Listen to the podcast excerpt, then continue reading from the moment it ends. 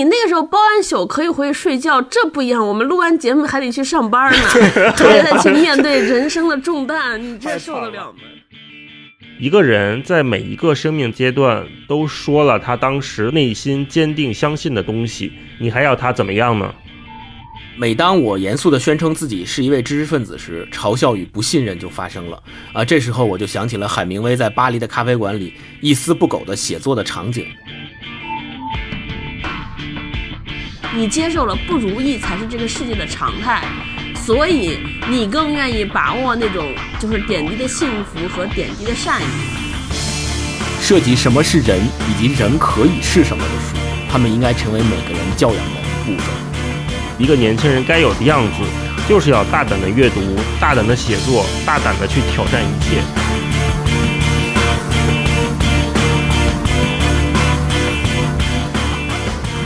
哎，大家好，欢迎来到新一期的文化有限，我是超哥，我是大一，我是星光。大家听到这期节目的时候是五四青年节，我们三个青年，中 中青年，现在。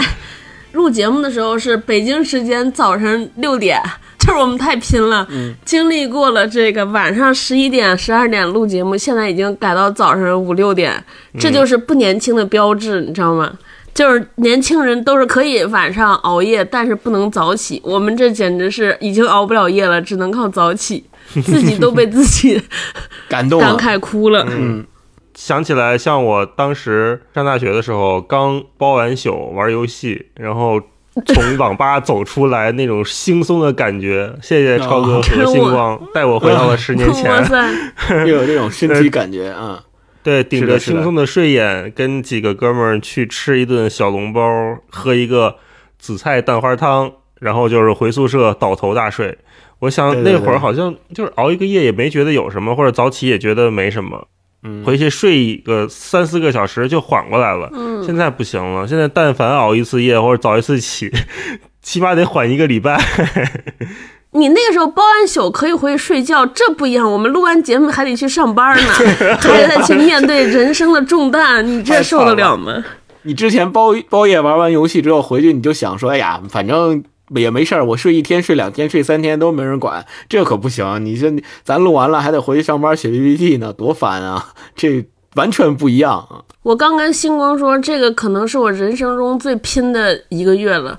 高考那个那一年的七月也就这样了。我跟你们说，来吧，咱切入正题。今天我们跟大家聊一个呃轻松的话题啊，跟年轻人有关系。嗯，我们也是以一本书作为引子。这本书呢，特也挺好读的，就是许知远老师的成名作品《那些忧伤的年轻人》。嗯，我估计好多我们的听众可能听说过这本书啊。那我们还是请大一老师和星光老师简单给大家介绍介绍这本书。嗯，咱们之前不是说聊约翰克里斯朵夫吗？对，这个要跟大家交代因为我们三个同时没有读完，我们割了，我们割了大家。我们本来当时预想的五月四号今天上线克里斯朵夫，呃，理由也是因为青年节嘛，因为约翰克里斯朵夫他本身也是写的一个，对吧？有为青年他一生奋斗的故事，但是我们就觉得这个很契合，但是因为我们三个人都没有完成作业，所以没有在这个。规定的时间内把它录出来，所以今天就临时换了一个选题，换成这本。我想给大家分享一个有趣的对话。当当我们三个决定搁这期节目的时候，然后星光问说：“那我们这期约翰克里斯朵夫什么时候录呢？”他老师说明年。嗯，对，所以，我我们今天也特别，呃，也是挑选了呃许志远老师的。那些忧伤的年轻人这本书，它本身也是比较契合今天的青年节的主题的啊。我们大家一起来聊一聊这本书里面的很多有意思的地方。嗯，大一老师，嗯，那说到许知远，肯定很多年轻的朋友们知道他是十三幺的主持人啊，知道他上过吐槽大会，知道他上过薇娅的直播间，就是一个。互联网上的看谁都不顺眼的油腻中年人，对吧？我觉得 许知远老师最出圈的那一次，应该就是他和俞飞鸿的一次十三幺，被大家吐槽说他在上面，呃，骂的体无完肤。对对，就一直被吐槽被骂，说他强迫嘉宾看嘉宾不想看的。过去的影像啊，然后跟嘉宾聊天也没情商啊，所以大家对许知远老师的这个意见还是蛮大的。但是呢，实际上许知远老师他从上大学期间，也就是九几年到两千年那会儿，就是一个比较有点名气的小知识分子了。嗯嗯所以这本书呢是他的一个随笔集，是写于一九九八年到两千年那两年之间。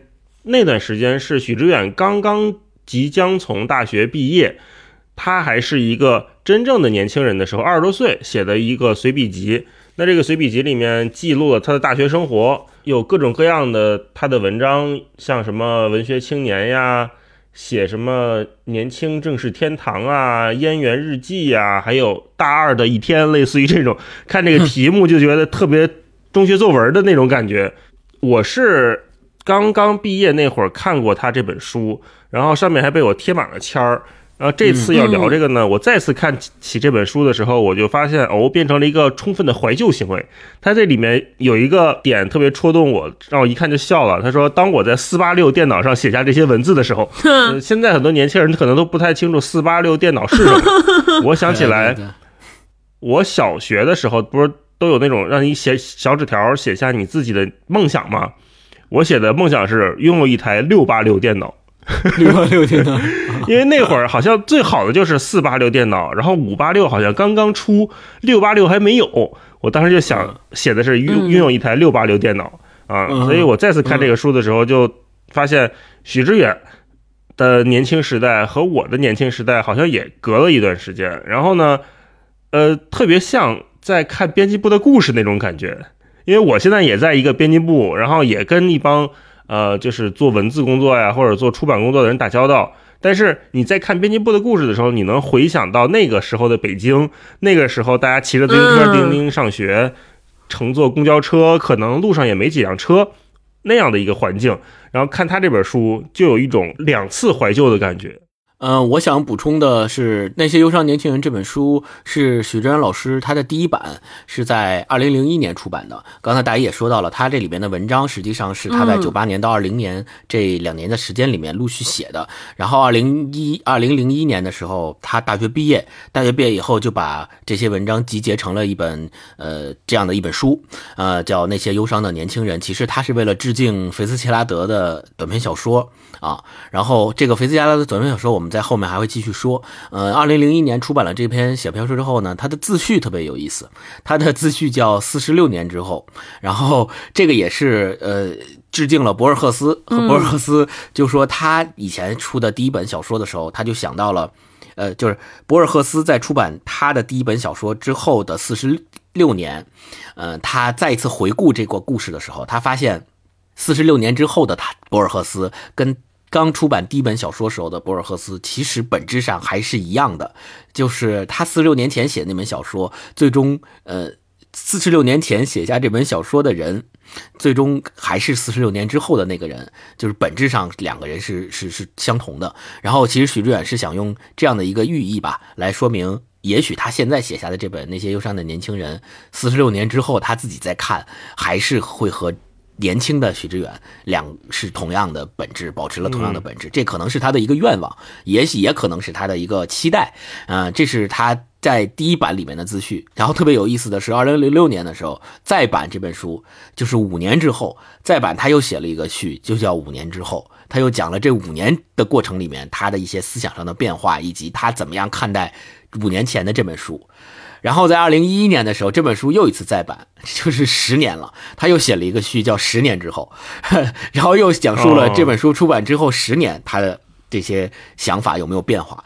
然后二零一九年是又再版了一版，二零一九年这一版是迄今为止最新的一版，他就写了十八年之后。所以你如果你手里的现在这本书是二零一九年这一版的话，你会看到四篇序言，分别是以倒序的方式排列的，是十八年之后、十年之后、五年之后，然后就是他刚出版的时候写的四十六年之后。就你这样看，还是特别有意思的一个排列。那我们往下聊聊这个读这本书的感受。你们俩应该都是读过两遍，对不对？但是我这次读没有，就是从头到尾，呃，读完也是挑的其中一些文章读的。哎呦，之前那一遍是读过的。对，你们现在读和年轻时候读有有什么特别大的不同吗？戴老师，我这次读的时候，我就是重点翻看了一下我当时贴的那些签儿，我发现，可能我让我现在在读这个书的话，我不会在这这些地方划线了。啊，为什么呢？因为我是觉得。呃，这个书我是十年前买的嘛，一一年那版，啊，十年之后，就是第一篇序是十年之后，那会儿应该就是我正处于他写书的时候，他的那个年纪嘛，所以我觉得年轻的时候，就是我们我起码是这样的，我特别怕人家说你年轻，嗯，特别的怕别人把你当小孩儿，但是呢，现在到了中年这个三十多岁的时候，反正。好像已经对这件事情妥协了，就觉得无所谓了，就觉得满世界都是年轻人，好像世界终究是他们的，就是我在这儿，也就是最最后再争吧争吧，总有这种感觉。所以我随便翻了一个，我就发现我当时画的线，八十年代所代表的气质与这种愿望有着清晰的裂痕。对于情感的过分强调，往往会掩盖事实的真相。在一种过度的抒情之中，世界变得更加模糊，局部遮住了整体。嗯，如果你始终把自己看作一个没有长大的孩子，也始终拒绝体验更深刻与广阔的情感，你当然可以这样说。你现在看这些句子吧，感觉是许知远写的，但是你让现在的许知远说出这些话，我估计他也不会说。他在这里面还写了高晓松在高晓松的纪念集的文案上。这位八零年代末的代表人物不断重复着流泪、白衣飘飘，乃至鼓足最后的勇气，不过将是录音机的声音放得大一些。高晓松有效地挑逗起两代人最脆弱之处。八零年代的年轻人在自己愈发苍老时，而在青年时的知识结构与个人情怀愈发被置于边缘时代时，只能通过怀旧来让自己回到青春而强大的年代。而九零年代的人，他们的强说愁的年纪，决定了他们对此不可抑制的亲和力。在我们为高晓松及他所代表的八零年代的情节感动时，却忘记了这种情感的幼稚与偏狭。你看，许知远作为一个七零后，还挺瞧不起这个以高晓松及其为代表的八零后的情节感动，他看不上这个。但是现在我们在看的时候，觉得都是一群。中老年人啊，对吧？对，都是一代人，没谁也不会。你你谁跟谁也没差了多少，就典型的五十步笑百步，就这种感觉。如果你现在让一个，关键现在长得还有点像，你就浮现出他们俩的脸，感觉那个气质都一样的。原来说这个事儿呢，可能许志远不乐意，你现在这么说，估计高晓松不乐意了。高晓松老师已经成功减肥了。反正我就重新翻这些划线的地方，觉得特有意思啊。星光怎么感觉怎么样？我我的感觉就是，呃，当年看他那本书的时候，我我读的也是十周年纪念版，所以我呃刚才说到自序那部分的时候，刚翻开，在我读的纸质书里面是十十年之后的自序，然后特别我印象特别深刻的是，他在十年之后的那本自序里面写到说，嗯，呃，在一些时代，呃，这种自我发现可能被暂时遮蔽。现实的压力、群体的盲从、虚假的诱惑，都可能令人放弃这种发现。人们不倾听内心的渴望，回避孤独与焦虑。躲在通行的规则背后，但人们也终究会发现，这种生活其实不值得你过。你越回避自己的内心，越茫然无措。然后我当时看到这段的时候，我觉得他写的特别好，就觉得他点出了这个时代人们所具有的通病以及困境。然后等到我呃昨天再看的时候，发现他前面有一个呃十八年之后，然后十八年之后他是这么写的：十八年之后的自序更短。他说：“不知该庆幸还是悲哀。”即使年过四十，很多人还是把我与这本书联系在一起，似乎这近二十年的尝试并无意义。我还是那个迷惘、焦灼、往住在二十八楼的北大男生。不过，或许他们是对的。不管我去了多少地方，写下多少不同题材，多么徒劳的令自己深刻，就本质而言，我没跳出这本书的情感与智力框架。对，所以，我我。看到这个自序之后，就就这么短两段，十八就十八年之后，我看到这个之后，我再回想起当年看他呃这本书里边的这些文章，我就知道他一个男的在四十之后再回头看他二十多岁写下的文字的时候，一定是这种感觉，就是你也许会觉得自己那个时候的这些东西特别中二，或者觉得自己当时思考的怎么这么浅薄，但是你仍然会承认这些东西就是你写的，你没有办法去摆脱它，就是出于你笔下的这个现实，而你也在这之后会生出一种认同，认同于说我就是这么过来的，我没有办法改变这个路径。那当年的我，他就是这么想的，现在的我也许跟当年我的想法不一样了，但是我仍然愿意承认。那个幼稚的中二的呃年轻人，他就是我的年年轻时代，这个就是我的感觉。我补充一下，还有一点就是现在大家对严肃的东西，我觉得是带有一种嗯嗤之以鼻，或者是有点瞧不上的。在十年前或者是十几年前那个环境的时候，大家会觉得严肃是一个值得表扬的品质，因为你正在认真的思考，对，你能把。你的思考的过程，不管是通过论坛还是通过这些文字梳理出来，你去点出这个时代即将面临的问题，这是一个大家愿意表扬的品质。但是在现在我们当下的这个社会里，更多人会对这样的东西嗤之以鼻，会觉得说，so 对吧？你把这些问题发现了又怎么样呢？你你你行你上呀，对吧？我觉得现在更多人对这种问题的揭露和记录变得有点麻木了，然后导致他们也更喜欢娱乐化的东西。这也像许志远这书里面，他也点到说，电视让人让人浅薄。那会儿他还看电视嘛，但是他会觉得网络会不会带来一个新的不一样的生态？但实际上也并没有。我觉得徐徐老师应该是。从年轻时代就对人性悲观，然后一直悲观到了中年，中年到中老年的时候开始有点无奈了。那算了，我为了生存是吧？我也得跟你们玩一玩，变成了这样的。上了吐槽大会。对呀，你看他上吐槽大会，我倒觉得好像有一点洗白了一点，就是大家还觉得哦，这个人还可以啊，就就不是那么的不合时宜。嗯，对，超哥呢？我读这本书两个感觉，一个就是扑面而来，感觉就是青春、年轻。对，就是首先就是他在书里边就是 diss 一切，你有没有觉得？嗯，就是我觉得这是年轻人才有的品质。就比如说他，他其实很简单。我看那个整个燕园或者他描写大学生那段经历，我我感觉他可能本身就是因为他这个文科生选了一个计算机专业，然后这个对对现在的专业不满意，觉得学不进去，然后就开始上升到一直在批驳整个中国的大学教育。我就 对。我觉得这个就是，特别是二十岁年轻人要做的事情。对，啊，我读这个时候不知道为什么一下想到了韩寒，我不知道你们有没有感觉，就是。八零年的代表可能就是韩寒，韩寒当年出的那些杂文集，我就老老在读的时候老在幻想，就是如果有一个机会和徐老师，甚至比如说和韩寒坐在一块聊聊天儿，就特别想问问他们现在看到自己当年就是在网络上和人论战，包括大包括许志远老师在这个现在二十多岁的这个书里边。批驳各种各样的东西，看不上各种各样的东西。他四十岁自己再看二十岁自己写下的那些文章是什么感觉？就就我自己羞不羞耻？对我我不知道你们俩有没有写过那种。我就是有一段时间四五年前吧。就是突然间有有有有一个人把我之前上学时候就是校内网，当时叫校内网，现在叫人人网，写的一个日记转给我。我当时就想说，为什么这个网站还不倒闭？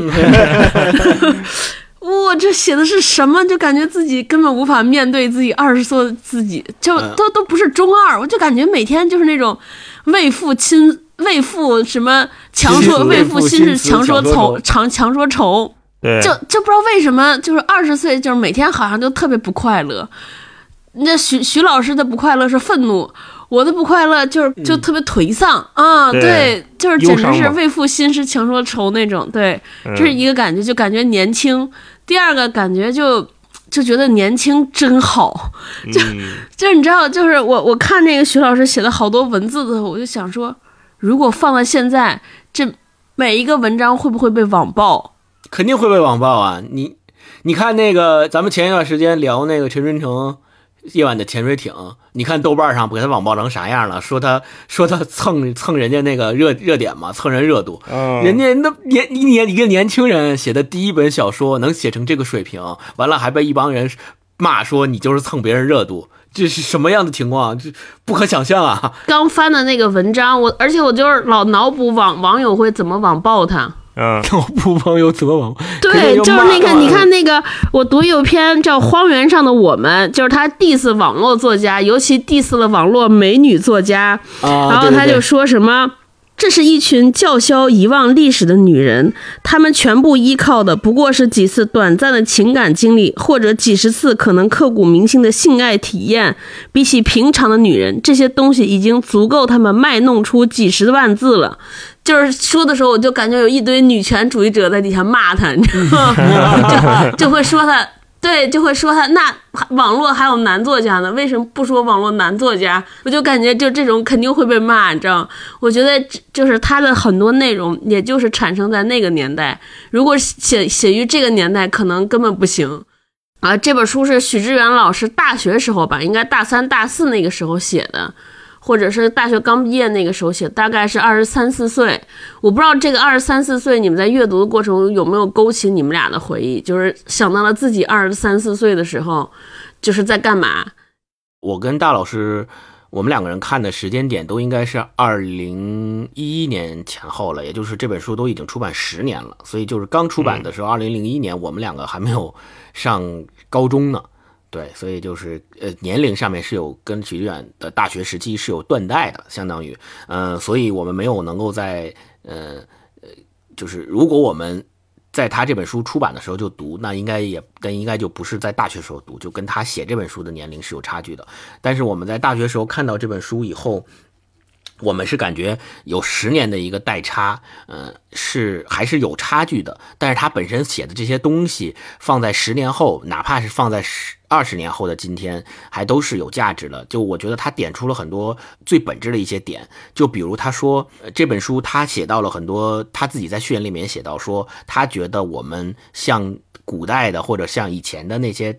大作家、大思想家去吸收和融入他们思想的方式就是引用，所以他在这本书里面引用了很多我们现在能够叫得出名字，甚至叫不上名字来的这些作家和大作家的作品以及他们的思想。其实他想证明的就是说，他从呃这些人的思想和作品中汲取到了很多的营养，然后内化成了他自己的想法。要么他表示赞同，要么他表示不赞同。但是从这个书里面。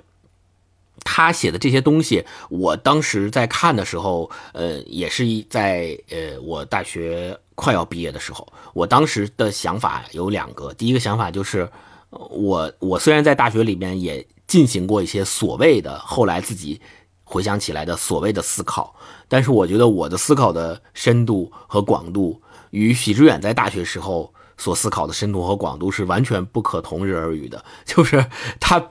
他比我深太多了，他比我看的书就看的太多太多了，而且他想的那些事情也不是呃我能想得到的，包括对所谓的思想、对社会、对互联网等等的这些思考，我都我都想不到。你想大学的时候，我我读林达的《近距离看美国》都看得我非常激动，更别说其他的作品了。对，所以我是觉得呃许志远老师能够有今天的江湖地位。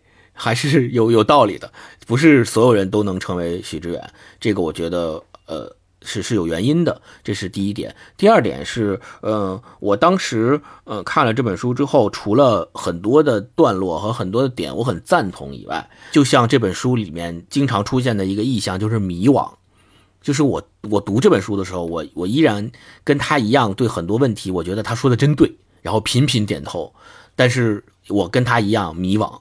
嗯，不知道该怎么办，也不知道该怎么解决。我觉得这是无解。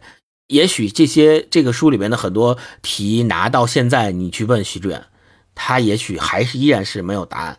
他可能有现在二十年的社会经验和生活阅历之后，他会有更深层次的体认。他会觉得我当年说的这个东西还是对的，嗯，还是本质上没有问题的。但是他会给这些观点。增加很多生活上的丰富的维度，去充实它，去补充它，但它也许依然是没有答案的。呃，就像现在我们重新读他的这这个这这些作品的时候，我们也依然会认为这些问题，他提出的这些问题没有解决答案。嗯，然后另外就是我回想了一下，我二十四岁在干嘛？我二十四岁应该是研究生二年级，那个时候在国外，在国外每天在实验室里面去疯狂的做实验，就是过着两点一线的 枯燥生活，每天就是宿舍、实验室、食堂，就这几个地方，然后基本上每天都沉浸在自己的项目里，每天都在想我怎么样要把这个实验重复枯燥的重复着，然后并且要拿到好的数据，然后把论文写出来。这个就是每天自己的想法，然后平时也没有什么呃其他的多余的活动，就是上上网之类的。你就是书许志远老师在书里边批评的那些人，那些无聊的大学生。大老师回忆起啥来没？我我回忆起来，我就刚才开头说的嘛，就早起的感觉让我想起了网吧包宿出来的那个 迷茫的感觉，就不知道今儿这一天我要去哪儿，我要干啥。人生的终极问题，你打哪儿来？你要去哪儿是吧？对，就是我看这个书啊，就想到几个点，一个是它这里面提到的很多问题呢，都是真问题，也都是真诚的。我想起啊，之前很多人说，就是说罗永浩频频打脸嘛。罗永浩有一次做过一个回应，他说，一个人在每一个生命阶段都说了他当时所内心坚定相信的东西。你还要他怎么样呢？对吧？对。看到这句话的时候，我突然就释然了那个所谓打脸的事情。身处所谓的互联网公司，也经常这这几份工作都是这样的，就是前脚说完，后脚就变，或者老板今天一个想法，明天一个想法。上次也听超哥在串台那集里说嘛，嗯，我当时是不理解的，但是后来慢慢的，现到现在，我是首先我理解了，就所谓领导为什么要做这些决策。二也是我也明白了说。他们都是在真诚的面对这个世界。那许知远在写下这些文字的时候，他是带着最真诚的问题去记录的，他没有做自己虚假的掩盖。我觉得这就是一个难能可贵的品质。而且，我看这个书从刚开始看，就是这次再次翻开的这种羞耻感，我慢慢的发现了，它是一个很大胆的事情。他在里面充分表现了一个年轻人该有的样子。就是要大胆的阅读，大胆的写作，大胆的去挑战一切。像他在里面写到说，年轻人就应该去图书馆里乱闯乱走。我觉得那个“闯”字用的特别好。嗯，一年轻人就是不应该害怕任何事情，不应该被任何东西规训。我就是看什么都不顺眼，我可以大胆的把它提出来。嗯，反而不要太乖，太乖了就不是年轻人了，就是中年人了。嗯，对。刚才大一老师说那段的时候，嗯，让我有一点就是。共鸣。许志远在这本书里面，他呃在自序里面他写过，他说：“每当我严肃地宣称自己是一位知识分子时，嘲笑与不信任就发生了。啊，这时候我就想起了海明威在巴黎的咖啡馆里一丝不苟的写作的场景，坚守严肃让人尊敬，同时也意味着你有被嘲弄的危险。”我读到这句话的时候，我脑海中不断浮现的就是这些年来，许志远老师作为一个油腻的中年人，不断的被现在这些零零后和一零后的年轻人们嘲弄，但是他还。仍然坚守着他自己的所谓的严肃。他不光是被零零后、一零后嘲弄，他也被同龄人嘲弄啊！你看他跟马东那一期十三幺，他跟马东是完全两一两种对两种不同的。怎么说呢？那集看的我还有点尴尬，我都有点看的我都有点出戏。就是我觉得两个人都聊到这个程度了，还能继续往下聊，就没有聊崩，就不会觉得说站起来。就是我我我设想过一个场景，如果这两个人都往前倒二十年，然后都同样还是用两个人各自所在的立场聊，也许就会因为年轻气盛，有一方人忍不住了，站起来说：“你这说的什么玩意儿？道不同不相为谋，老子走了。”一扭就走了。我觉得，我觉得正是因为他们两个人都经历了二十年社会的规训和毒打，才才让他们两个觉得说不行。即使我们觉得话不投机半句多，我们两个也得坚持着在这儿把这。期节目做完，把它聊完，但确实两个人在聊的东西里面格格不入。我是我当时是觉得格格不入，对，所以就是还还挺尴尬。我我跟你我跟你看这期节目的感觉完全相反，是吧？我那天还说呢，对，我我觉得一样是吧？对，我觉得他们两个是非常能够理解和认同对方的。啊，就是许知远是一个特别好的提问者，他用他自己的那种，他不是一直说嘛，说如果你对这个世界没有偏见，就说明你对这个世界没有看法。所以他其实是在用那种偏见的人设，然后提问，然后得到回答。马东是一个非常好的回答者，我觉得他们俩都非常认同马东的说法。比如说，他认同这个世界上只有什么不不到百分之五的人愿意回忆历史，愿意学习知识，更多人爱享乐。我觉得许许知远也是认同的，然后他们俩甚至我能感觉到有些惺惺相惜，只是节目的效果或者通过剪辑的手法让他们看出来表现场有一些尴尬，但我觉得他们俩完全不尴尬，就是他们是一个非常好的，就是在一个段位上，在一个咖位上。的这个事实认同上是在一个高度的彼此有来有回，我觉得是是大家的解读让他们觉得好像两个人有分歧和有冲突，但是我看那个谈话场是非常非常好的，是在聊一件事情，非常认同。我甚至觉得他们俩那期聊这个话题的时候都没有看法不同，只是许知远因为他是个问答问问提问者，所以他在问。我觉得他内心中肯定是认可马东的答案，甚至如果让马东再问他相同的问题，可能他说出来的答案跟马东。也一样，嗯，因为他是个提问者，他总不能说好，你说的对，对对对，就是这样的，他不能表现出这种，否则这个话题就没法进行下去了。对，嗯，哎，我我刚才想追问啥？我是想追问你们俩，你们俩二十四岁的时候干干嘛？不是问许志远，星光你呢？做实验吗？对，就你们为什么不回答我的问题？其实没干啥，就是不断的重复，嗯。学习，然后学习的东西也都是现在没用不上的，对，就是现后来没有用上，就是做实验，不断的做实验，然后写论文，就干这些事情，也没有在知识生活上和徐志远老师所说的，就是跟这些大作家、大思想家们有过过多的交流。呃，虽然我也蛮喜欢看书的，但实际上肯定是没有徐徐远老师看书看的那么多了，而且也没有产生出他在书里面所想到的那么多的观点，以及那么深深远的这个。这些东西都没有，嗯，就所以我觉得，所以我觉得迷惘嘛，就是还是感觉时间被自己浪费了，但是我又不知道该怎么办。你也许让我重回十年、二十年前，让我重新再过一遍。我我可能还是依然是会这么过，因为我不知道该怎么过。就那个时候真的是不知道该怎么过。你现在回想起来，你会觉得说，哎呀，那个时候我要能再抓紧时间多看一些书，或者是那呀，那个时候我应该抓紧时间干点什么。我我现在也许就会更怎么怎么样。但真的，我告我告诉，就是我如果真的给你二十年时间，让你在时光倒流，我觉得你之前干的那些事儿，你你回去依然还会。重新再干一遍，没有区别的。哪怕你告诉自己说，你应该，哪怕你带着这个记忆，就你说，你说现在我知道，哦，我二十四岁的时候，我应该把那件事干了，我应该把那件事干了。那因为那件事对于现在的我而言，我认为是更有价值的。好，二十年时光倒流了，明天早上起来，你发现你就回到了二十四岁，你还是不会那么干的。就你的记忆跟着你去了，电脑打开开始打游戏。对，或者是你今天晚上宿舍或同事跟你回来说，走啊，咱们去。出去网吧刷夜呀，你就去了。你不可能跟宿舍同学说不，我不去，我要把这本书看完，因为二十年后的我一定会感谢现在的我。放屁，真的是这样，就不会的，绝对不会的。我要是二十四五岁的时候，我想我那会儿还是一个有点理想主义的年纪，那会儿应该是研究生马上毕业，然后在实习的阶段，那个还是我人生蛮重要的一个时间点，因为在读研的时候，咱们之前节目也聊过，就我。因为非常不喜欢我这个本专业，所以我去上了文法学院的课。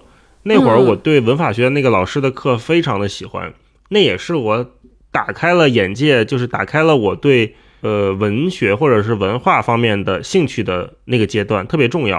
然后那段时间也经常的一块跑读书会，因为刚去做媒体嘛，就各种读书会去去去看。然后我还记得我第一次见到一个活着的作家的时候。的那种兴奋啊，就 活着的作家，对我终于在现场能看到谁谁谁谁了，我终于在现场能跟谁提个问了，那种对年轻人的鼓舞，我只能是从在读这本书的时候才能想到，回忆起我当时的那个心潮澎湃，那会儿的我是会对某一天的某一个瞬间激励到的，那那一个那一点激励可能就打一点鸡血，可能能够维持一礼拜的，或者人家回答我一个问题能够维持我一个月的，我会。根据当时现场谁说的某句话，奉若圣旨一样的去相信他，去遵循他，觉得哇，他人家都人家都这样了，说的肯定对呀，对吧？但是现在，当我再去看，呃，这些作家或者是更多人的发言的时候，我会想到，哦，这是他现在当时的观点，他并不能够成为我接下来人生的参考，我的人生参考只能靠我自己来提炼来写下来。他只是相信了现在的他说出的话。超哥，你那会儿在干嘛？二十四五岁，我应该大学刚毕业两年吧，我也没读研，我就直接去社会了。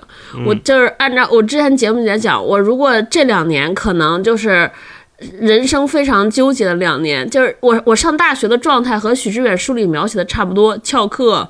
那个，嗯，那个在上课睡觉，反正就是上没没怎么好好上大学。然后毕业这两年之后，就是这种玩命向同事证明说，你看我是清华毕业的，我还可以，就就是处于这种纠结的阶段。一方面是懊悔，说哦，大学时时候怎么能这么浪呢？就是虚度，没有工，没有好好读书，没有好好没有好好学英语，没有好好念书。然后一方面又出来说，不能让人看穿我这大学白念，就。就是处于一种伪装自己的年龄，而且伪装的很辛苦。就是你浪荡了四年，出来还债，要努力变成一个让大家看起来好、顶着盛名、顶着光环出来，然后又很靠谱，不能被大家辜负大家的期望。就是努力做这种年轻人，拧巴的年轻人。对，一边你会觉得，哇，这些人怎么这么傻叉？一边又说：“哎，我不能表现出来，我觉得他们傻叉，这样他们就会觉得我傲慢，觉得我骄傲，觉得我看不起他们，就就就就是这种，就是在被社会觉教做人的阶段。”所以刚刚大老师跟超哥分享的这段，嗯，让我想起来，嗯，一个问题，嗯，想跟你们探讨，就是我觉得现在年轻人，或者说每一个人所经历的青春的时代，每一个人在年轻的时候，都也许会有这样的一种。感情吧，就像大老师说的，他跑读书会的时候，他看到那些曾经生活在书上的名字，以及那些闪闪发光的人出现在自己面前的时候，他那那种激动的感觉，以及那种崇拜的感情。但是我是觉得，嗯，这恰恰证明了一件事儿，就是当当你成为了一个公众人物，或者说当你呃进入中年，然后嗯。成名了，也也也在社会上有了一定地位的时候，你怎么样回过头去看待和对待曾经跟你一样年轻的人们？就是这些年轻人，也许当年跟你年轻的时候一样，也是会崇拜这些已经成名的有地位的中年人。这个时候，你怎么样去对待他们？其实对他们的成长而言是非常重要的。就我现在有一种观点，就是认为啊，年轻人就是。嘴上没毛嘛，办事不牢嘛，或者就是觉得说，哎，你因为你年轻，所以你才会对这个世界有各种各样不切实际的中二的看法。我在看这本书的时候，去看了一下他的豆瓣，很多人在他的这个豆瓣下面的评论都是说，哎，这个就是许知远式的自大，许知远式的狂妄，一看就是许知远写的。你看他现在啥样，怪不得他现在这样呢。人年轻时候。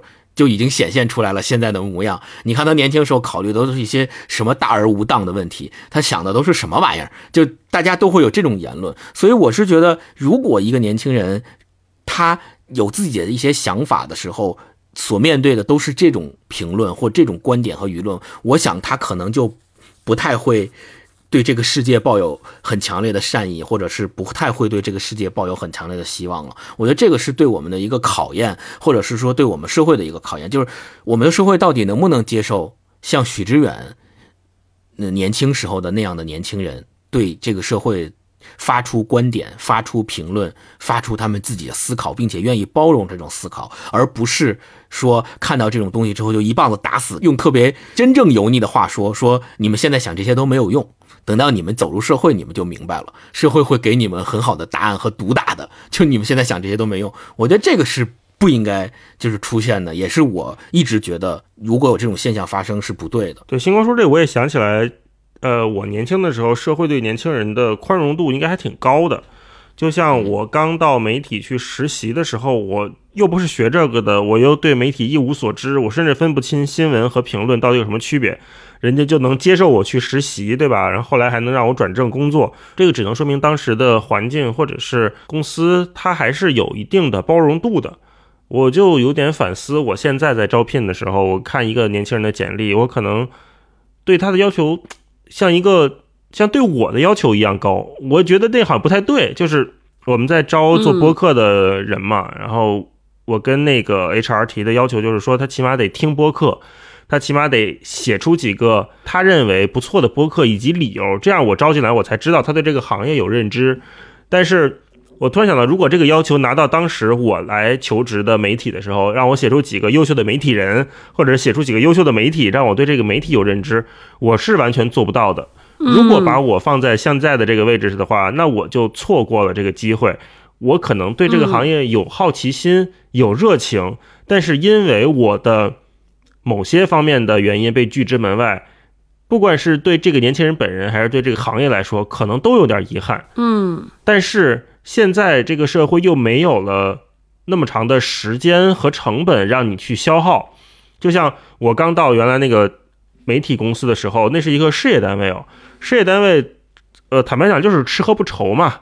那领导一天上班也没什么事儿，那你来个年轻人愿意面试、愿意聊聊的话，那就聊聊呗，对吧？那你愿意试试你就试试呗，啊，反正我们这儿活儿也没那么重，可能是这样啊。但现在你说到一个创业公司、到一个小公司或者到互联网大厂。没有给年轻人这么长的学习和适应的时间了，他们是的，必须一来就上手，必须一来这个活儿就像那个齿轮一样，对吧？一来就严丝合缝的卡卡在这里，就哇哇就开始转，不然就不行。但实际上他去的时候，他可能就是个面团团，他什么都没有，他没有棱角，他没有任何的能跟你这个组织严丝合缝的地方，他真的是要磨合去学习。哎，我现在就是有点替这些年轻人觉得担忧，觉得挺难的。或者换句话说，实际上我们设想这么一个场景：二十年前，许知远他在大学里面写下的这些文字，在他大学毕业的时候就集结成了这本《那些忧伤的年轻人》，说明在那个时候的出版界，还是有很多人慧眼识珠。认可他的这些观点和想法的，即使那是一个二十多岁大学生的观点和想法，但是你要想，现在的大学生们如果也有像许志远一样有才华的人，他在大学里写下了这些文章，现在还会不会有一个出版社的编辑愿意踏踏实实的去大学里面发现这些人所写的文章，并且把它出版出来集结成书？会不会？我认为可能跟二十年前相比。这种现象会越来越少，这种机会也会越来越少，因为越来越多的人现在会把每一个人当成放在整个社会的价值体系下面去考量，说你能为我创造什么样的价值？你到我的公司来，你的人效是什么？你的人力成本是什么？你我给你多少钱？你能给我多少钱？你能给我带来多大的价值？就这么讲吧。一个大学毕业生像徐志远这样拿了这样一本书，他到一个媒体公司或者到一个现在的什么创业公司。哪怕是做内容的，他去求职，他说我我想来来你这儿写东西，你这是我写的作品，你来看看。现在还会有多少家公司愿意提供给他这样的机会去试、去尝试？人家一翻说你这都想的是什么玩意儿？你这想的东西对我的公司业务没有帮助啊！你能给我带来多少 DAU？你能给我带来多少 MAU？你你你会这个会那个吗？都不会。就像是一个大学生说，大起这样说，我不会，我读了一箩筐的书，我知道很多大作家、大思想家的思想。没用啊，就放到现在没用啊，人不需要你这个，不需要这个，就不需要你这个。我让你来是让你给我讲苏珊桑塔格在什么时候写的书是干嘛的嘛？是吧？让保罗萨特是干嘛的嘛？我不需要。如果说把这个内容拿到现在，就像星光刚才假设的，这个东西还能不能出书？就还有没有出版社愿意给他出？这真的是一个不一定的问题。当然，我们要抛掉许知远这个名字的标签啊，就光看这个纯内容的话，一个大学生拿来这个，拿到，比如说拿到我这儿，我来看，我说我肯定是跟星光的想法是一样的。这个这个想法首先非常有问题，就是说，那这些问题用你说嘛，对 吧？这这这些这些事儿谁不知道呢，对吧？你跟我这儿拽了十几万字，你跟我就说这个？对对对对对，我出这个，然后我下一个观点就是说，我出这个能卖多少钱？我能印出多少份？能给我换多少马洋？能吗？这书现在有人看吗？现在大家看的不是这个呀，就就用户画像。用户画像是啥呢？对吧？你这现在这读读者不喜欢看这个呀，读者喜欢看的是什么？是其他的故事啊？什么这个这个这个那个，对吧？对，不喜欢看你这个。所以我觉得，如果这个书放到现在来出的话，它真的可能以一个大学生的身份，它出不来。嗯，如果没有许志远名字这个标签。我可能也读不下去。我说你是谁呀？你跟我说这个干啥呢？即便是我现在都会有这样的感觉。我想，那如果是现在的年轻的读者的话，他可能接受这本书起来更困难。然后再想到当代，就如果说现在我们这三个人能被什么样的年轻人写的书惊艳，我们好像对那些思想也没有那么的特别的在意。你像，我们聊的年轻作家都是什么陈春成啊、王占黑啊，小说，我们被他们所惊艳到的是他们的想象力、眼界、笔法，对某一个故事的处理，是不是因为我们的问题？我们不再关心年轻人他们在想什么，或者说，嗯，我们不再认为年轻人想的什么东西重要，我们有意的忽视，可能会有一种立场，你觉得说年轻人不会想的比你更深更远，年轻人见过啥呀？他们懂什么呀？对，这你们两个中油油腻的中年人，我到这儿必须和你们划清界限。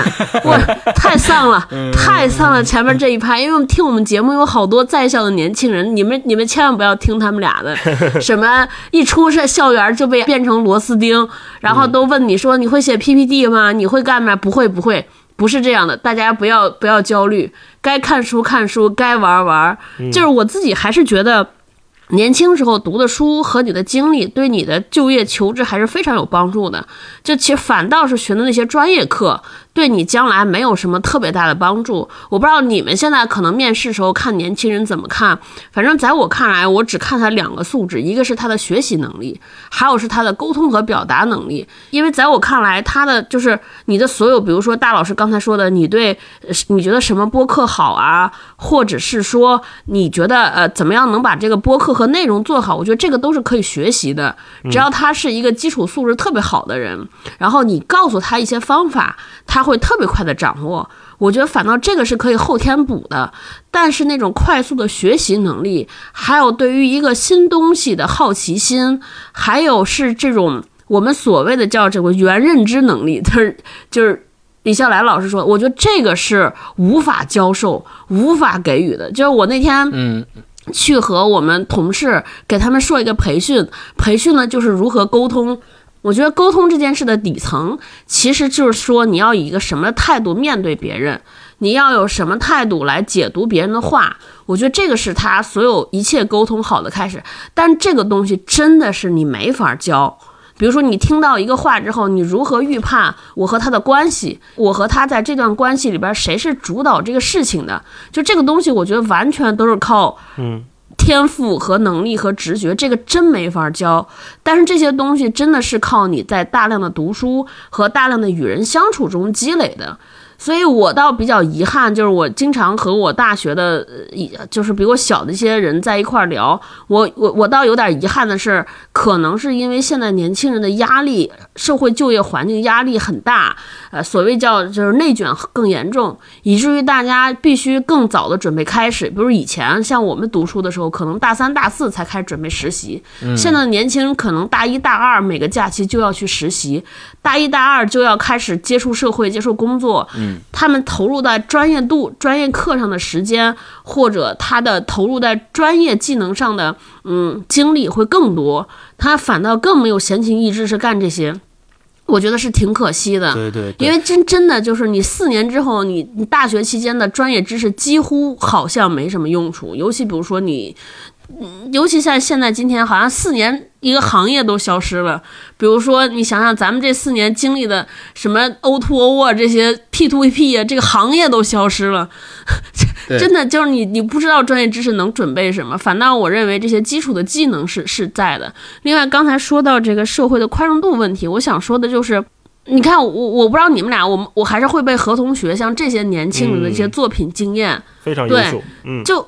对对对，就这些年轻人，我觉得他的想法，他对这个世界看法，以及他的有一些呃看世界的角度，我就特特别惊艳我，我就觉得哇，这年轻真好。呃，说到这儿，我我必须得强调一下，我不是觉得年轻人不好啊，我觉得年轻人特别优秀，我来给洗白一下自己。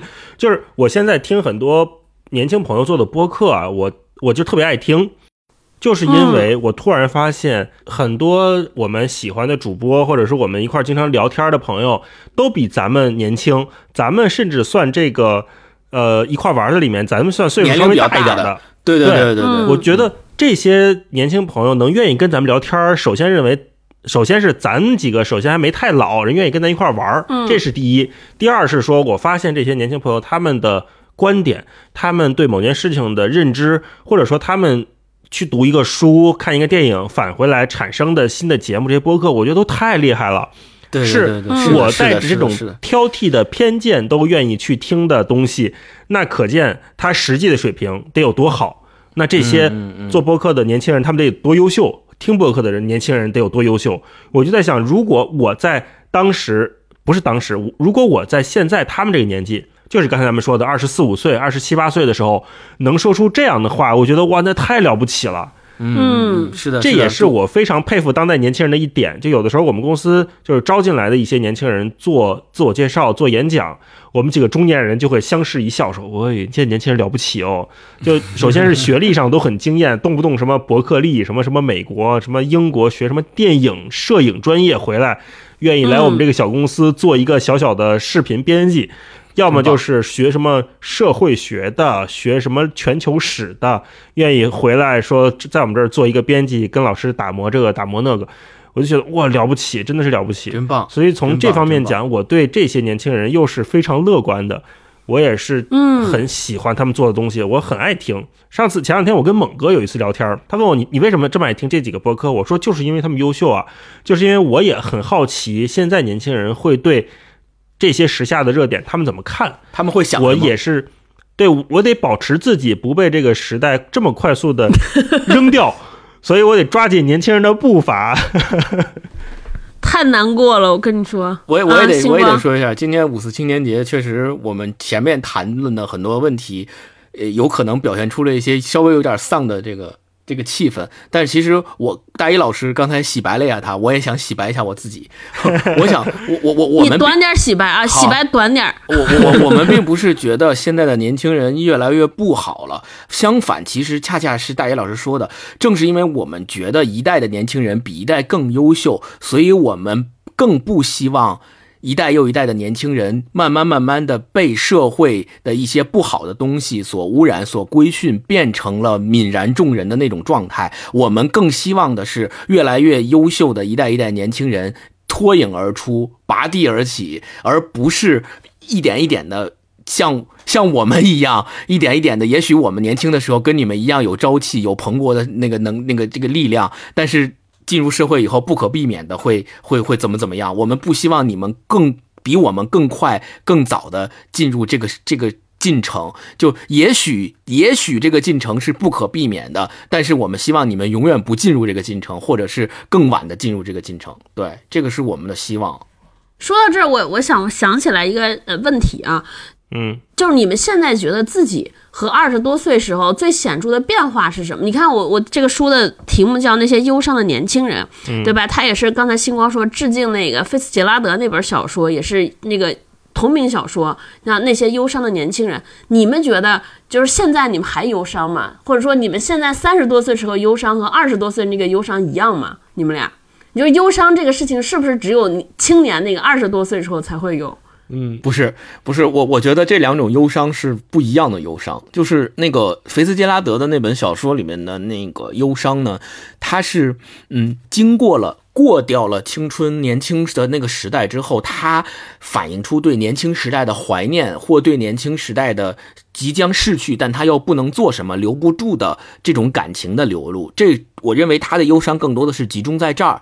然后许志远老师的这个忧伤的年轻人，更多的是在于说啊，呃，年轻的时候我们有理想，我们理想主义在成长的过程当中不可避免的受到来自于各方面的侵蚀或者是压力，在这个过程当中，我们可可能没有办法去抵御，同时自己在这个过程当中也产生了很多迷惘。这个时候，他是表现出了这种思想上。或知识上的忧伤，我觉得这两种忧伤不太一样。然后，菲斯加拉多的那本小说里面，我记得印象特别深刻的有一段，他是这么写的，就很能表现出他的这本书里面的感情。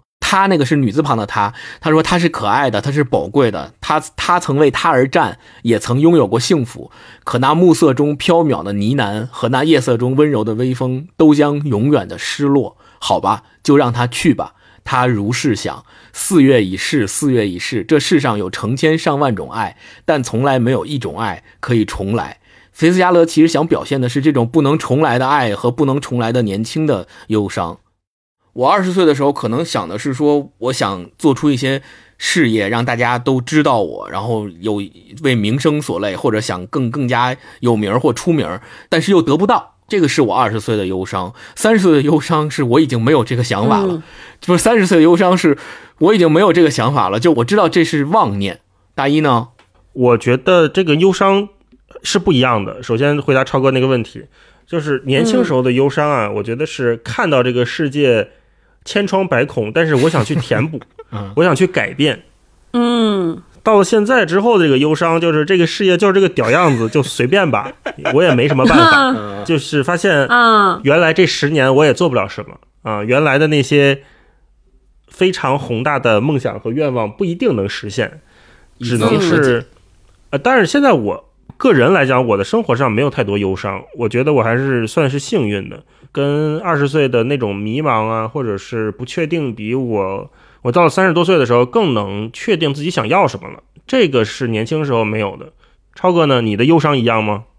我三十岁之后就不怎么忧伤，我自己就觉得，就是忧伤这个词好像专属于二十多岁的年轻人。就是那个忧伤，更多的来源于就是现实和理想之间的差距。就是你比如说你喜欢一个人，你喜欢不到，你忧伤。你想做一件事情，然后自己能力达不到，或者是没按你的意愿走，你也忧忧伤，反正就是不高兴，就是感觉就是就是不高兴是年轻人专属的权利。我觉得三十多岁每天不高兴，就只能说明这个人没想开。对，就就是三十多岁的时候，我我反倒是整个人就变得更多的是，就是你会眼里只有那些高兴的事儿。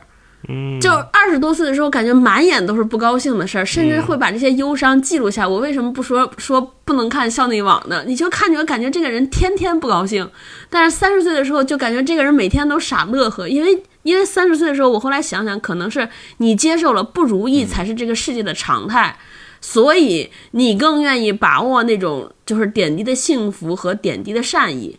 二十岁的时候，你觉得世界就是太阳正当红。对吧？世界闪耀、阳光灿烂的日子，你就觉得不能容忍一点黑暗。我这怎么不亮堂呢？不行，不开心。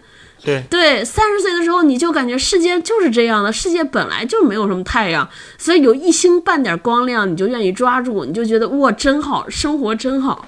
就这是我觉得三十岁和二十岁一个特别本质的差别。你们俩有什么就感觉到了三十岁之后突然间有特别大的变化吗？星光，咱们就。不说那个什么身体素质上的变化了，比如说熬夜，现在已经完全熬不了了。就我我现在过十二点必困，就是必困，必须得睡，就不管干什么都得都能睡。读书也好，上网也好，吃东西我都能睡着。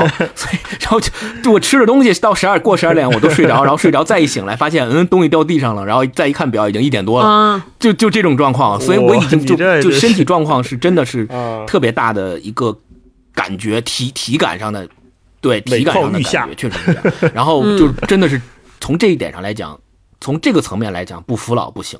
然后另外一个就是最大的区别，就是我觉得我在很多二十岁时候所想的对世界的幻想或对世界的想象，被生活和世界证明不对，或者是被生活和对世界证明你想的浅了，嗯。每当有这种结论的时候，我都会开始优先去改变自己的想法，以适应这个世界，而不像二十岁的时候的时候是妄图坚持自己的想法，让世界适应我。你如果现在问我说，你觉得这是你的进步，还是你的人生在不断成长的印记？我说不好。我还真是觉得我我没有什么特别大的变化。嗯，就二十岁和三十岁那些二十岁做的事情，我也会做。就是三十岁唯一开始觉得，嗯，有一点变化的是，你突然觉得别人没有那么重要了啊。就二十岁的时候，特别介介怀一件事情，就是你不被别人喜欢。尤其是你不被你喜欢的人喜欢这件事情，就我特别介意。我翻开了我的校内网，全是这种。就我喜欢一个人，为什么不喜欢我？我喜欢一个老师，为什么老师不喜欢我？你就特别不能忍受被别人不喜欢这件事情。到三十岁的时候，我突然觉得说，可能你只有自己喜欢自己这个事情才是最重要的。就是别人喜不喜欢是你无法左右，你也没法做什么的。因此，你只有喜欢，而且就是即便别人喜欢你，你能做的事情也很有限。就是别人的喜欢并不能增强你自己的力量，也不能让你变成什么。自己眼中那个自己更重要啊！我觉得这就是特别大的变化。嗯，在我看来。嗯嗯，我想到我二十岁到三十岁的一个变化，就是我现在能看懂更多东西了，或者是我喜能喜欢更多东西了。就像很多人拿那个比喻嘛，说年轻时候听周杰伦，上了岁数听李宗盛。就我年轻的时候是不听李宗盛的，嗯我觉得那都什么呀？真是真是，这现在我李宗盛这歌真好捣鼓。捣捣鼓捣也没什么调儿，对，也没什么动词大词。那会儿我就喜欢听双截棍啊，就喜欢听什么龙泉呐、对吧？有那才有劲儿嘛之殇啊、那种歌，哐哐哐，嗯，对，来劲呢。然后现在是这样，就举个例子，就是我们之前都很喜欢那个电影叫《风平浪静》嘛，那个电影我很喜欢，然后从头到尾的那个音乐我也很觉得很舒服。我就想，如果是二十岁的我的话，我会看不懂这个电影，或者说我会，甚至我会看不上这个电影，我会觉得你这什么破故事，讲没讲也没讲完，讲的也不完整。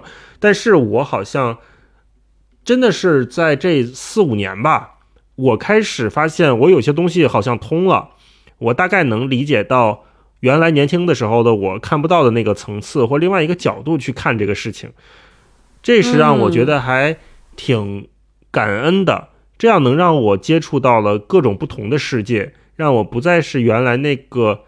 当然，你说现在那种有劲儿的歌儿，个别的我也喜欢啊，但是好像那个世界的那个触角多了一些，打开了一些，就像那个嗯树根一样，好像慢慢的有分出好多新的小叉儿来。更能够体会和认知世界的丰富性。对，所以这就回到前面说的那个观点，就是现在很多年轻人，因为他们从小接触的东西更多，他们看的东西更多，眼界更广阔，他们能更早的天然就比对。他们能更早的跟这些东西共情。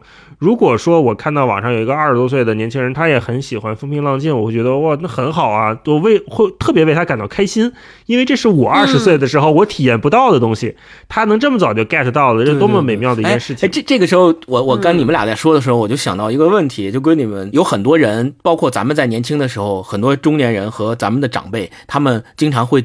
就是说，教导或教育我们一些他们的人生经验，他会告诉我们说，他们年轻的时候对一些问题或对一些事情是怎么处理的。他们希望我们如果知道这些经验之后，能够少走弯路，或者说能够嗯，比如说弯道超车之类的这种。呃咱们呢，咱们就是每一代人跟每一代年轻人都不一样。你们觉得，就是每一代人在从年轻成长的这个过程当中，他是不是一定有某些东西是非得他自己经历了，他才能够融入进他的生命当中的，而不能靠上一辈的人给予他一个现成的指导，说：“你看，我曾经也经历过跟你一样的事情，我是怎么做的。如果你再经历跟我一样的事情，你应该那么做，或者是你不要像我一样走同样的弯路。”就是或者更总结一下这个问题，就是你们认不认可？就是不撞南墙不回头这句话是对的还是错的？嗯我我是挺同意的。我觉得就是是不是撞南墙不一定，但至少是你对那个问题已经有了切肤的痛感，就有切身的体会了。就你可能对答案没这么在意，比如说，如果有一个人来询问说你应该恋爱的意见或者工作的意见，至少他已经必须到了那个痛点的时刻，这个时候可能你的建议也好才有意义。就如果就什么都没有发生，就干问说，如果找工作我是找 A 还是找 B？我觉得这个大概率是没有什么没有什么意义。所以就如果咱们探讨清楚这个问题，就能引就能有很多问题其实都有比较清晰的答案了。就如果我们都认同说很多事情就得你自己有切身的体验和经历之后，你才对这个问题有实实在在的认知，不管这个认知是对是错，也谈不上对错。那也就意味着说，作为一个呃已经不再年轻的人，其实对比你更年轻的那些人提所谓的建议或意见，其实这种事情就能少做就少做。对，嗯因为不听话是年轻人的特权，但是老生常谈又是中老年人的通病，对，是的，嗯。在这个矛盾上面就是不可调和的，那就算了吧。啊、我觉得就是两边都可以少做一点各，干各的。各干各的，对，就就互不干扰。最后进行一个例行推荐环节，咱一人说两个吧，就来两轮儿。那我先分享一段吧。这一部分呢是在他在讲阅读，然后他是在讲王朔啊、我觉得嗯，王朔也是从青年到中老年，好像都有一股青年气在他的体内啊。嗯，我成长的历史，也正是不断的发现这种副作用的历史。我越来越无法容忍王朔语气中的嘲讽与故作的不正经。当越来越多的人以一种王朔用腻的腔调来呼吁王朔不要假正经时，我希望王朔正经起来。不管是我看金庸，还是我看王朔，王朔的真诚与严肃都被过于完事的语言所削弱。而当我目睹了参与这场混战的人群中的素质之低时，我越来越意识到，我们需要的已经不再是嘲讽，而是深沉的建设了。至少，我想先建设自己。从一九九五年到今天，我的身体膨胀了十公分，也因此，我越发的清晰地认识到我体内精神资源的稀缺，体内那条河流的狭窄。所以，我开始阅读一直忽略的古典作品，那些严肃而深沉的文字与情感，在我二十三岁这一年突然变得亲切无比。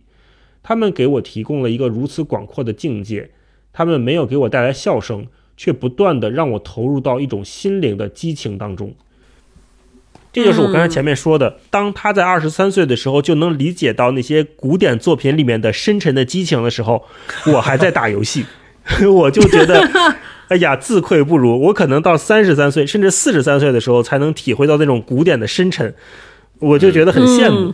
嗯，星光啊？呃，我分享一段是启源老师这本书里边有一有一篇叫《重回经典》。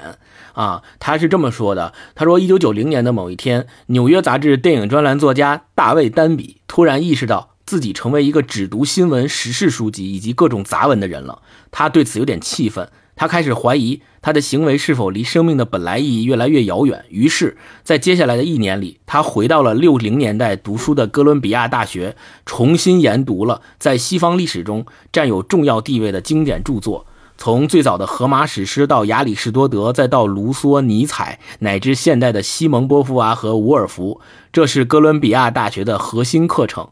它显示了校方对于西方传统的极度推崇。它的目的再明确不过，不管这些十八岁的学生以后干什么、做什么工作，他们都不该没有这一传统的住房。这些书是一些最直接的涉及什么是人以及人可以是什么的书，他们应该成为每个人教养的一部分。为什么我把这段单独拆出来说？是因为昨天晚上，呃，我看了一个话剧。是一个单人的话剧，叫《一个人的莎士比亚》。他讲了一个故事，就是一个老教授，他一生对莎士比亚极度推崇，并且甚至他把莎士比亚的著作融入了他的生活。他的很在很多关键的时刻，他都会嗯引用或重读莎士比亚的著作。然后他认为这个著作。给了他人生无限的养分和养料，并且滋养了他的人生。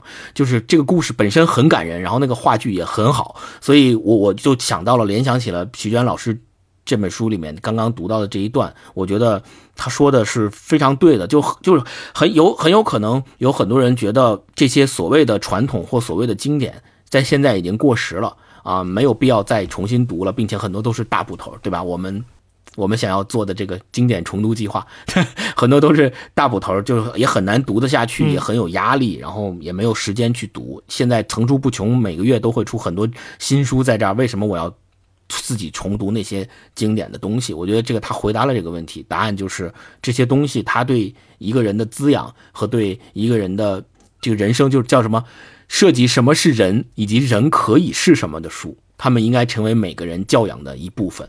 对，我觉得非常重要。嗯，超哥，就是我读这本书的时候，就是勾起了我很多对于大学校园的回忆。我比如下边这段，他说：“北大图书馆前的草坪曾经是一片歌声的。初夏的傍晚，夜悄悄地拢来，吉他声就会响起，歌声就会传来，于是我们就会陷入或伤感或激昂的心境之中。这时候，天是暗蓝色的，月是皎白的。”浅绿的草在愉快地生长，年轻的心在一起歌唱。这是高晓松利用他的才情与经历营造的那个校园时代。我不知道你们上学的时候还有没有，就是我现在特别怀念上学的时候。呃，我们楼下。因为我们是女生宿舍嘛，经常会有男生拿着吉他给喜欢的女生唱歌，或者追追一个女生，会会一堆好多男生拿着好几把琴在底下给女生表白唱歌。就是我后来大学毕业好多年之后，我还回了一趟清华的操场。我现在朋友圈的那张图片就是我那个时候回去时候拍的，也回去看到年轻人操场上在弹吉他，我就特别感慨，就是说时光变得之快。我们那个时候弹吉他唱的好像还是什么，就是郑钧的时候那些歌。然后我后来回去后，大家在几。就是操场上，因为快毕业了，就开始唱，呃，那个宋冬野，就是我我我还我觉得还挺有感觉。我觉得弹吉他唱歌好像是校园时代专属的一个特权。你很难想象现在还有什么人会会拿着吉他唱着歌追一个姑娘。对我那天还感慨呢，因为我这这两天在翻海子的诗集，海子的诗集，我在想说，现在有了微信时代，是不是年轻人年轻人还写不写情书？年轻人还会不会给女孩唱歌？这种表达的浪漫的手段还有没有？就还是就在微信上说一句说我喜欢你，愿意做我女朋友吧？就如果这个写情书、写纸条、唱情歌这个环。环节都没有了，我还觉得挺遗憾的。大老师，你再分享一段。那就说刚才我说在图书馆乱闯乱看的那一段吧。嗯，这一段是许志远写图书馆的。他说：“我不知道有多少北大人是因为这座四层楼里那些一架又一架落满岁月与历史灰尘的黑色书籍来到北大的。那么多留着黑色头发、充满年轻的脸孔。”在据说有四百五十万册之巨的图书馆中寻寻，寻找他们渴望的知识、奇遇、兴奋、浪漫、未来和欢乐。在这里，他们试图回望昨天，描述今天，憧憬明天。而这些书籍又养育了一代又一代中国知识界的中坚力量。北大图书馆还是这座校园的自由精神的典型象征。真正的知识不是由教授讲解出来的。而是自己摸索寻找出来的。北大的教授鼓励学生去那些书堆里乱闯乱看，因为这样或许能够撞出一些门道来。因此，那些讨厌课堂里的冰冷板凳的人，在这里寻到了绝好的归宿。多少的北大学子满怀深情地回味过图书馆给他带来的欢乐和帮助。从北大往事里那些对于图书馆充满了浪漫色彩的文字里。我们看到了真正的北大的自由精神。嗯，看到这一段，我就想起来，我自从毕业，我就没有再去过图书馆，也再没有嗯有这种体验了。嗯，我想那应该也是一段很美好的经历吧。补充一下，大一老师说的去图书馆，因为我们上大学的时候，我对图书馆最深的印象都是期末的时候，为了疯狂复习，然后去图书馆占地儿，因为那个环境好，大家都不高声说话，所以。复习特别好，就基本上去图书馆很少借书，所以我还是借着大一老师说的这个事儿，希望大家多去图书馆。多去图书馆干什么呢？不是上自习，是多去图书馆借书、看书，享受他给你提供的这些现在对于已经走入社会的我们而言已经不太容易得到的资源。对，享受这些真正有意思、有好的资源。那我要分享的是许志远在他的呃首版自序里面写的，他说：“我的序言快要结束了，这里面。”充斥着让人痛恨的自以为是，以及一个年轻人不知深浅的狂妄。但是，如果你抛弃掉这些表面的不适应，你应该可以看到，这里面充满着海明威初学写作时的认真与坚定。你也应该会依稀看到四十六年之后的我的样子。那时候我已经苍老，眼睛应该没有失明，可能也拄着拐杖，可能狂妄之气已经淡去，但是肯定依然严肃与认真，依然坚信伟大的思想。与灵魂，对，所以我我为什么要说这段？就是我觉得读到这段的时候，还是蛮让我感动的。因为每个人在回顾自己年轻时代的时候，都会认为自己有过让人痛恨的自以为是和不知深浅的狂妄。但你怎么样去对待这种自以为是和狂妄？你怎么在未来的岁月中让它成为你的滋养，而不是与自己对抗？呃，与社会、与世界、与自己和解，我觉得这是不管是年轻还是在离开年轻的时候，我们应该不断的去思索的一个问题。嗯，我最后分享一段是大二的一天那一篇里边，就是这个这个太棒了，我读的时候直乐，你知道吗？就是我我我我把这个篇文章里边所有的有意思的片段给大家集中念一下，就是对于睡觉的执念，说被子还叠吗？我看不用了，反正中午还要回来睡。人不能总是把精力浪费在不必要的重复事件中，都不划算。年轻人邋遢一点是个性，整日一尘不染的，跟个姑娘似的，多没味道。然后就是早晨起来对于睡觉的描述，然后就是接着要去上课，说高数老师总是勤奋的让人汗颜，除了几个习惯占座的物理系女生，就数她到的早。都五十多岁的人了，上来就是满满一黑板公式定理，而且课上一句废话不说，一节课下来唇干舌燥，满身的粉笔灰，除了肃然起敬，我实在是无话可说。老师说的再辛苦，总是给人感觉缺乏乐趣，睡意又浓了。人该顺其自然。庄子说的，既然困了就睡吧，何必死撑着听课，反正也听不懂。然后就是中午又可以午睡了。床，我亲爱的床，老有魔力把我吸引上去。姑娘和床两者不可兼得的时候，真不知道该选哪个。然后是夜里，该睡了，十二点了，有点饿。小六，你那儿有饼干吧？拿出来，别藏着了，省得明天再坏了。差不多饱了，有点困了。我的枕头真舒服，真希望明天早晨断水停电，老师出不了门，再让我睡个三天三夜。就我读这个话，就是读这篇文章的时候，就觉得跟我心中的许志远老师的人设有特别大的反差。就是我特别想象哪天如果有机会碰见许志远老师和他聊天，我就特别想问问，就是把这篇文章拿出来给他读一下，看看他现在看到他大二时候的自己到底是作何感想。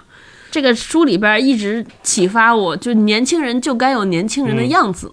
就我觉得，就是这种，就是这篇文章，就是特别有年轻人的样子，就不想上课，然后坦诚的面对自己的懒、挣扎、纠结，我觉得特别好。这就是年轻，对，这就是青春。对，人不轻狂枉少年嘛。让我突然想起来那个。孙红雷演的那个黑社会老大的那个片子里面有一句特别经典的台词对白，以前我们在上大学的时候经常互相拿来互怼，就是那个他他去火并人家其他黑帮，那个黑帮老大被拿枪指着头跟他说：“年轻人不要太气盛。”然后刘华强直接说：“不气盛叫他妈年轻人吗？”就 是这个特印象特别深刻。对，好，进入就是最后推荐环节啊，那我推荐。其实坦白讲，许志远老师的书我都看了，每一本我都看了，港台内外的我都看了。因为我觉得，就刚才我们虽然说这么多，就是他有争议的地方，但是他个人对我来说还是一个陪伴了我青春时代的一个精神的，不能说偶像吧，但也是一个精神所在的。一个人在适合的时候读到适合的书，是一件非常难得且珍贵的事情。所以我推荐许志远老师的。一本可能在大陆还没有出版的书叫《抗争者》，这个呢是他当年去寻访了两岸三地这些对社会问题，甚至是对历史问题有和主流不一样看法的人，他去跟他们做访谈，访谈的笔记和他的感想的随笔。《抗争者》这本书我非常喜欢，然后里面也提到了一些我们现在不能提到的名字，所以 如果大家有。渠道能科学上网看到这本书的话，我建议大家去看一看那个，就是因为那个书它出版的时间也没有太最近，应该是前几年吧，前三四年左右，所以你能看到许知远这个人他的整个人的改变，在这个过程当中，它是一个循序渐进的过程。当他发现他做不了什么的时候，他会回到历史里面去重新重启梁启超嘛？从内核上讲，这个人是没有变的，这个人是值得我们尊敬的一个人。呃，我推荐呃一本书吧，嗯，这本书是大家也非常熟悉的这个网红罗永浩老师，他他写的一本书，对，叫《生命不息，折腾不止》。这本书讲的收录了他从2009年到2014年。六场，他做了六场一个理想主义者的奋斗，这个主标题叫一个理想主义者的奋斗的这么一个巡回演讲。然后这本书收录了就是这个巡回演讲的文字稿。呃，如果你没有看过他巡回演讲的视频的话，我觉得这本书是非常值得阅读的，因为这本书里面有他惯有的幽默，同时也有他惯有的坚持。你能看到一个年轻人吧，就契合今天的主题，就是罗永浩作为一个年轻人，并且他不像。嗯，许志远老师那样，呃，上过中国这么好的大学，呃，一开始就接触这么多古往今来的这些大作家、大思想家。他也没上过大学，是一个小城市出来的人，但是他自己也有他自己的理想主义，并且在这么多年的过程当中，不管是对吧，大家也都明白，做手机啊，哎，这个各种欠欠债，然后又还债，各种反正各种事情吧，在这些事情当中，他一直在坚持着自己所坚持的那些底色和。和底线的东西，我觉得这个是非常重要的。他可能是一个，嗯，我为什么喜欢他？可能也是有很多人非常非常讨厌他，讨厌他的人跟喜欢他的人几乎一样多。但我是那个喜欢他的人里面的一员，所以我觉得他的这个成长的过程和他这么多年的大家肉眼可见的奋斗历史，我觉得是有很多值得学习的地方。对，所以推荐给大家这本书。嗯，好，超哥，那我给大家推荐个电视剧吧。与青春有关的日子，啊对，这个是改编自王王朔老师的小说，玩的就是心跳，根据这个小说改编的。然后编剧和导演都是叶京，就是讲了一些部队大院孩子那个特殊的年代成长起来的孩子，这和爱情和青春有关的回忆，我觉得还挺好玩的。推荐给大家看看，然后有有文章，有佟大为，还有陈羽凡老师，对吧？现在可能也见不着陈羽凡老师了，但大家可以在那边回味一下，这是陈羽凡老师和白百合老师的爱情奠基之作，对，大家可以回味一下。最后那个用一段那个西塞罗在他非常著名的一篇文章中的话来总来结束咱们今天这个五四特别节目吧，或者叫就是五四青年节的节目，就他说晚年的。最佳保护铠甲是一段在他之前被悉心度过的生活，一段被用于追求有益的知识、光荣的功绩和高尚的举止的生活。过着这种生活的人，从青年时代。就致力于提升他自己，而且将会在晚年收获他们产生的幸福果实。这不仅是因为有益的知识、光荣的功绩和高尚的举止将会陪伴他终生，直至生命的最后一刻，也会因为见证了正直的人生的良心和对过往美好功绩的回忆，将会给灵魂带来无上的安慰。希望每一个听我们节目的年轻朋友都能享受你们的年轻，不虚度你们的年轻。嗯。好好，那就到这儿，那就这样。祝大家五一节快乐，青年节也快乐。好，青年节快乐，双重快乐。好，拜拜拜拜，谢谢，拜拜。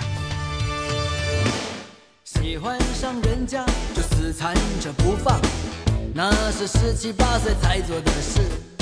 衬衫的纽扣要故意松开几个，露一点胸膛才叫男子汉。总以为自己已经长大。抽烟的样子要故作潇洒，总以为地球就踩在脚下。年纪轻轻要浪迹天涯，哦，年轻时代，年轻时代，